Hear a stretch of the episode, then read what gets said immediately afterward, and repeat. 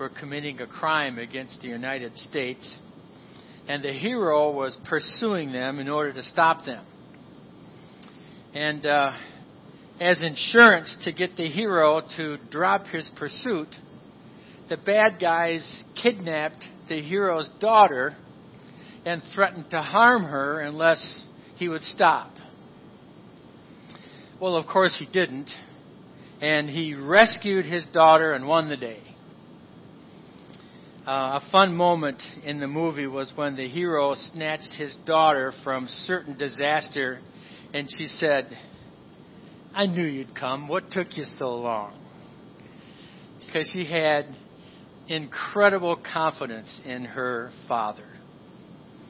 This evening, I want to consider together the truth of the sovereignty of God and the cross of Jesus Christ. The truth that God our Father was in control every moment of the event that accomplished our salvation, our rescue from sin and death. Jesus was in no way a powerless victim of man's evil conduct. He was not a weak victim of bullies. Rather, everything happened exactly according to the plan of our loving Father who loved the world so much that he gave his only Son. Everything happened exactly as the plan of the Son who, for the joy that was before him, endured the cross. Everything happened exactly according to the plan of the Holy Spirit who ministered to Jesus and strengthened Jesus in his human weakness, for nothing could stand in the way of God rescuing his children from sin and death. I want to review tonight the truth that the cross was no surprise to God. Listen to some of these verses. Yet it was the Lord's will to crush him and cause him to suffer. That doesn't sound like a surprise. In Romans 8, the Bible says, He who did not spare his own son, but gave him up for us all and then in Acts chapter 2, Peter says in the middle of his sermon, This man was handed over to you by God's deliberate plan and foreknowledge. And you, with the help of wicked men, put him to death by nailing him to the cross because that was the plan. And then a few chapters later, when the church gathered to pray, here's how they prayed. Indeed, Herod and Pontius Pilate met together with the Gentiles and the people of Israel in this city to conspire against your holy servant Jesus, his anointed. They did what your power and will had decided beforehand should happen. This was the plan. God knew that we were in trouble. God knew that we needed to be rescued. You see, the sin of Garden of Eden was no surprise to God, but He created anyway because He already had a plan. And the moment that Adam and Eve ate of the forbidden fruit, that plan was put into action. When God sacrificed the animal, clothed them with his skins, and made the prophecy about the one who would crush the head of the serpent.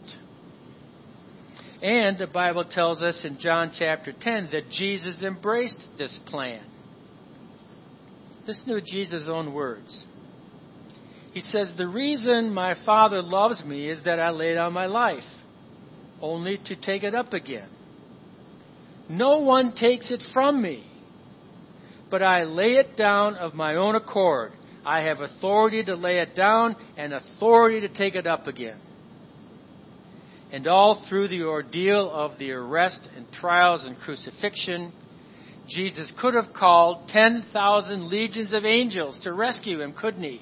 But that wasn't the plan.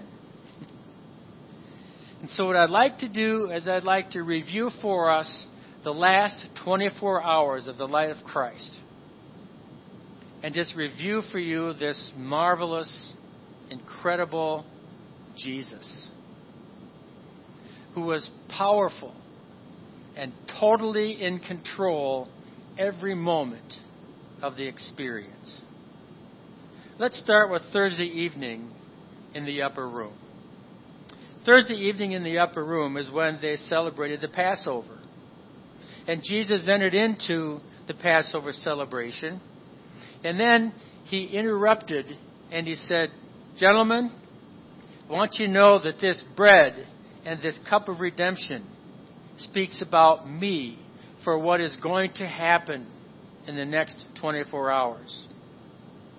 Particularly the lamb and the blood on the doorpost, he said, Remind you of me. Remember me, because I am the blood on the doorpost. Now reflect with me that Jesus knew that Judas was going to betray him the whole time. That was not a surprise. In fact, Jesus told the disciples ahead of time that he was going to do this. And then he said to, Jesus, to Judas, What you have to do, do it quickly.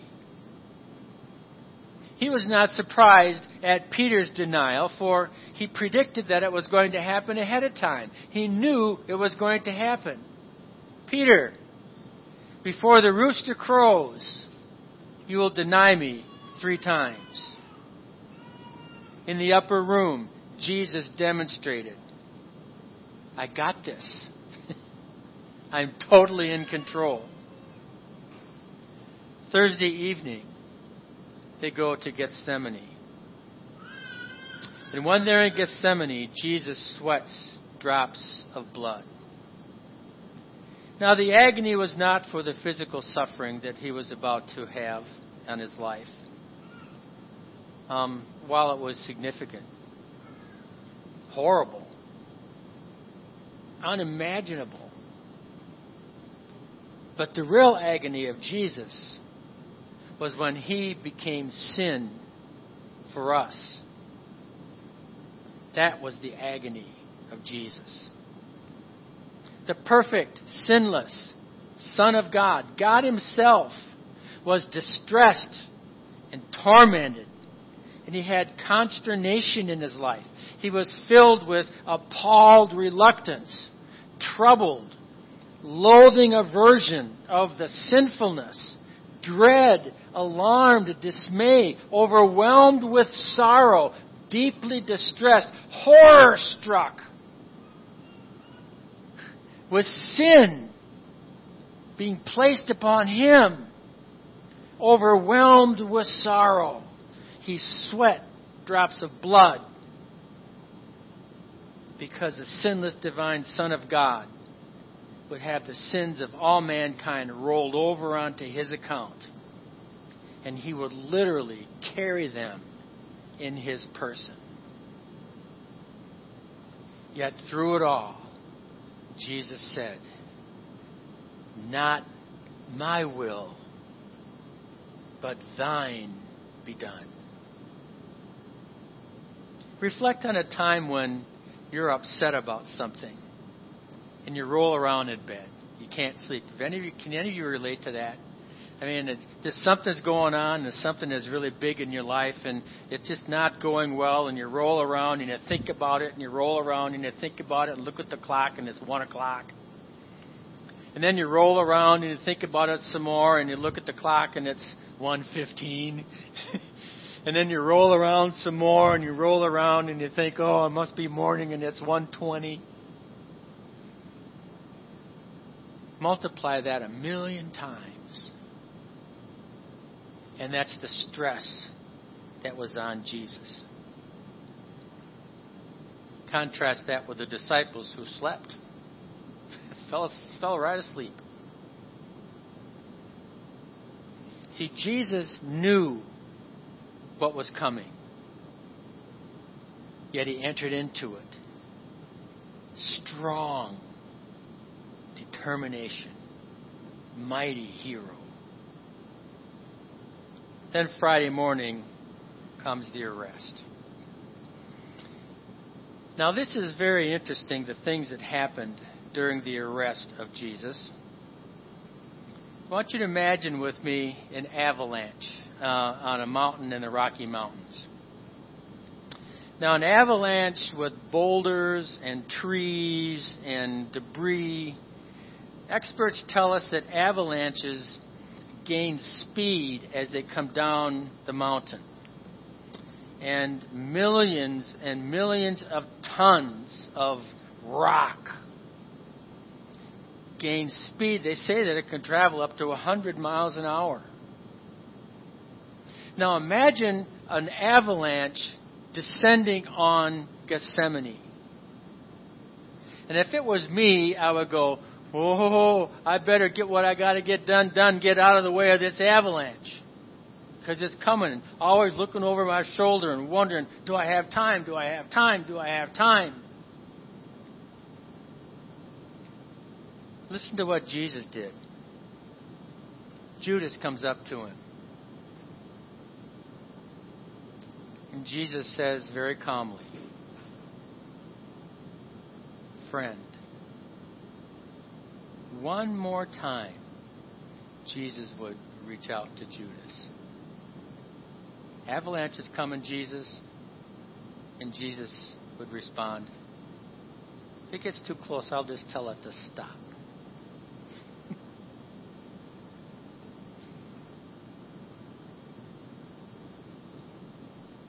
Then the guards came up to him. We're looking for Jesus of Nazareth.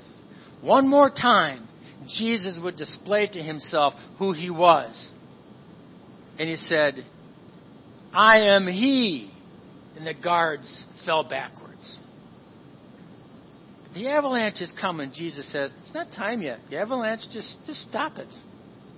I'm not done yet. Total control. And then he says to the captain of the guard, uh, let these other guys go. You know, let, let these guys go because the Bible says that he lost none who were entrusted to him and he cared for them. And the avalanche is coming closer and closer, and Jesus looked at it and said, Stop, I'm not ready yet. It's not time yet. Stop. Takes his time, very calmly says, Peter, says to Peter, he's got a lesson for Peter. One more lesson for Peter. And Peter cuts off the ear of the servant and Jesus says, Peter, Peter, Peter, one more lesson I got for you. And he calmly says, You know, put your sword away. Shall I not drink the cup my Father has given me? But the avalanche is coming, Jesus. You got to get out of the way. I'll just tell it to stop. I'm in control here. And then you know what he does? Puts the ear back on the guy. Another lesson. Totally in control. Nothing happens until He says it's going to happen. He continues to show control of this event on Friday morning during his unjust trials. He did not defend himself against his accusers. He reminded the officials of how openly he taught in the temple. He always taught openly. he always knew just exactly when his time was to come. Remember the times when he said, Oh, my time is not yet? Well, that's because he decided when. Nobody else decided when. He decided when. And so he told the guys, You guys remember, I never kept any secrets. I had no reason to keep a secret because I'm totally in control. I make the decisions of when I get arrested. And then he teaches, he's getting arrested and he begins to teach them about the second coming and he tells them that they'll see him coming in the clouds. He's always teaching and it's not time yet for his time to be over. So Friday morning, later in the morning, he goes before Pilate and Herod.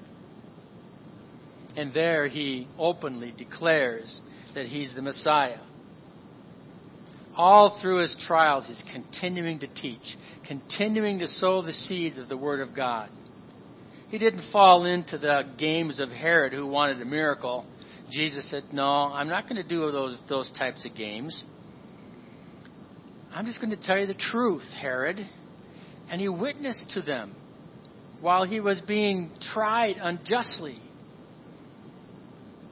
And then he was handed over to the Romans. And they beat him and scourged him and ripped open his back and put a crown of thorns on his head. And then he was carrying his cross through the streets of Jerusalem and stumbling and falling and getting whipped along the way.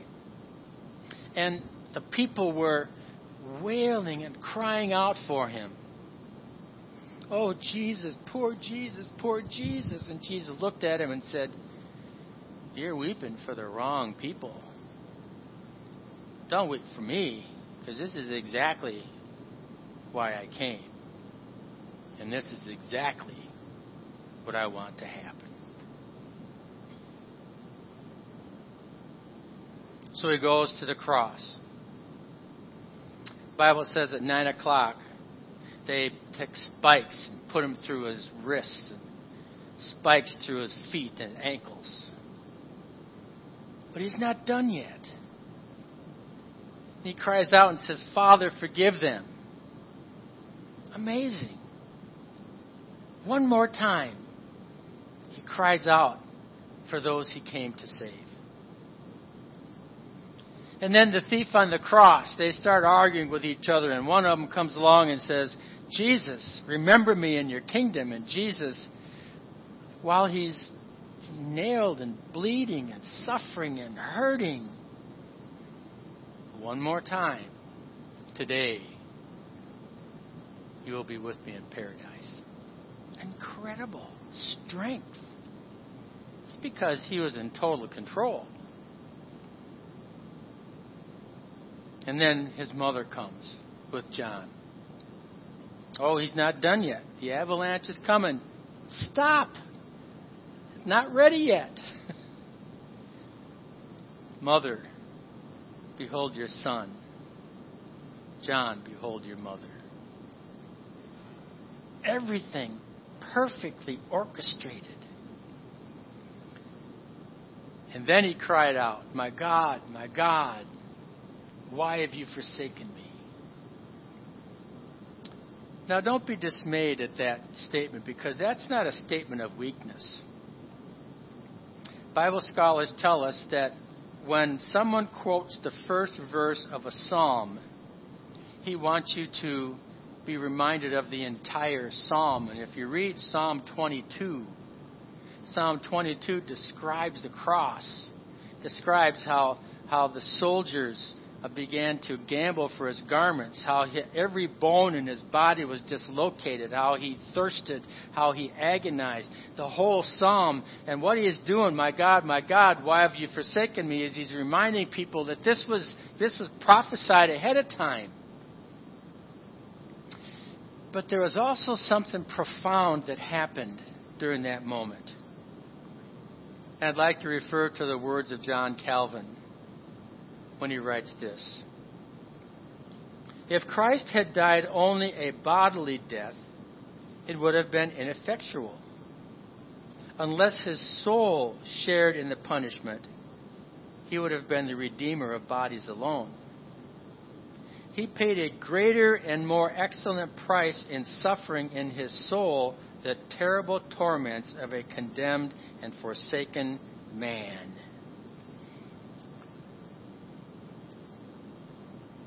His soul had to have the torment in order for his mission to be complete. But it's not just the spiritual suffering because he then said something that reminds us of his humanity. And he says, I thirst. Why did he say that? Because he wanted everyone to know that even though he is God, he is man. And he says, I thirst to remind us that he was a human being so he could be the substitute for a human being. And then finally, the time came finally, the time came when he said, It is finished. Mission accomplished. It's not Judas and the Jewish leaders and the Romans who finished their brutal deed. It was Jesus who finished his assignment. It has and forever will remain finished. And just to add an exclamation point, the fact that he was totally in control, Father, into thy hands I commit my spirit. And that's just what John tells us he said. No one took his life from him. He controlled his life and he gave it up at just the right time. Not a moment too soon, not a moment too late. And we know that the sacrifice worked because the temple curtain was torn in two from the top to bottom. The mission was complete. Jesus fulfilled everything that he intended to fulfill. Not a moment too late, not a moment too soon, and it worked. Well, then in the afternoon, there was the burial. The death had to be verified because the Sabbath was coming, and so, in order to speed the death of the people hanging on the cross, they would break their legs because the only way a victim could could breathe was to push themselves up and take a breath, and then they would relax again because all their bones were dislocated and their rib cage would be so low that they couldn't get another breath. So they'd leave their legs up again so they could breathe. And if you break your legs, can't do that. Well, they came to Jesus. His legs were already, or he was already dead. So they didn't have to break his legs. Because Psalm 22 said, not a bone in his body was broken. Well, just to make sure, they thrust a spear in his side, and out came blood and water, which is a medical verification of death. He was dead.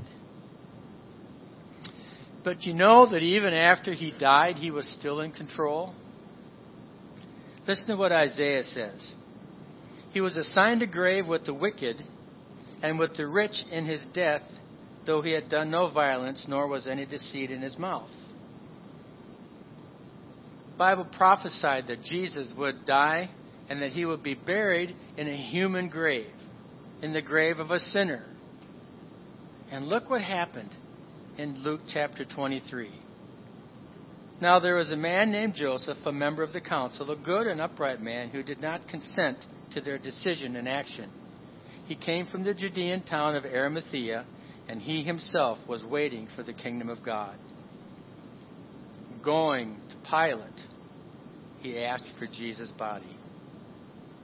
And then he took it down, wrapped it in linen cloth, and placed it in a tomb cut in the rock, which no one had yet been laid. Even after he was dead, he was still the master of it all. You know, I am so impressed with Jesus. I mean, I don't know how I could be more impressed with Jesus. Because he rescued us like a father rescues his child.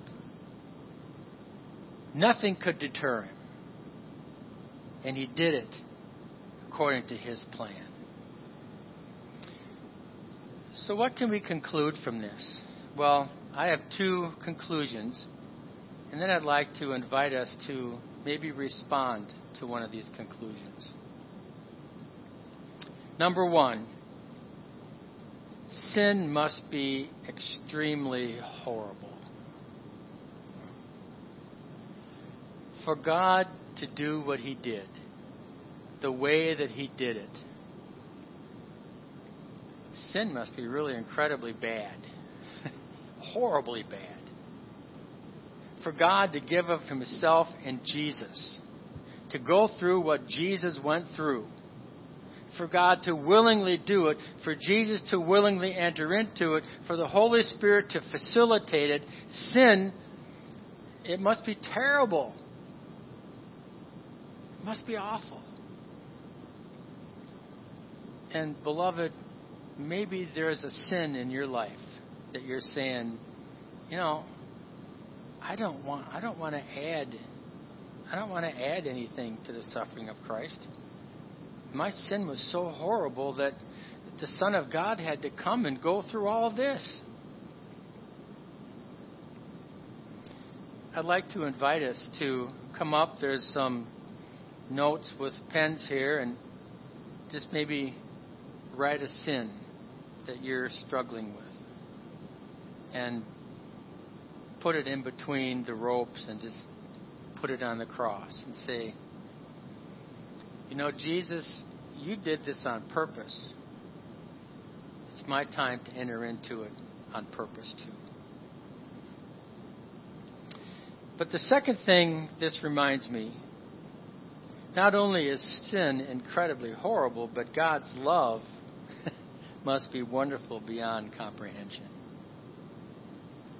His love for you and me is off the charts. And maybe you might want to just come up and write your name and say, I give myself completely to the King of Kings, the Master, the hero who rescued me. Put your name on that cross as well. And then just be reminded of this. If crucifixion and carrying the sins of the world in his person could not derail Jesus' purpose for living,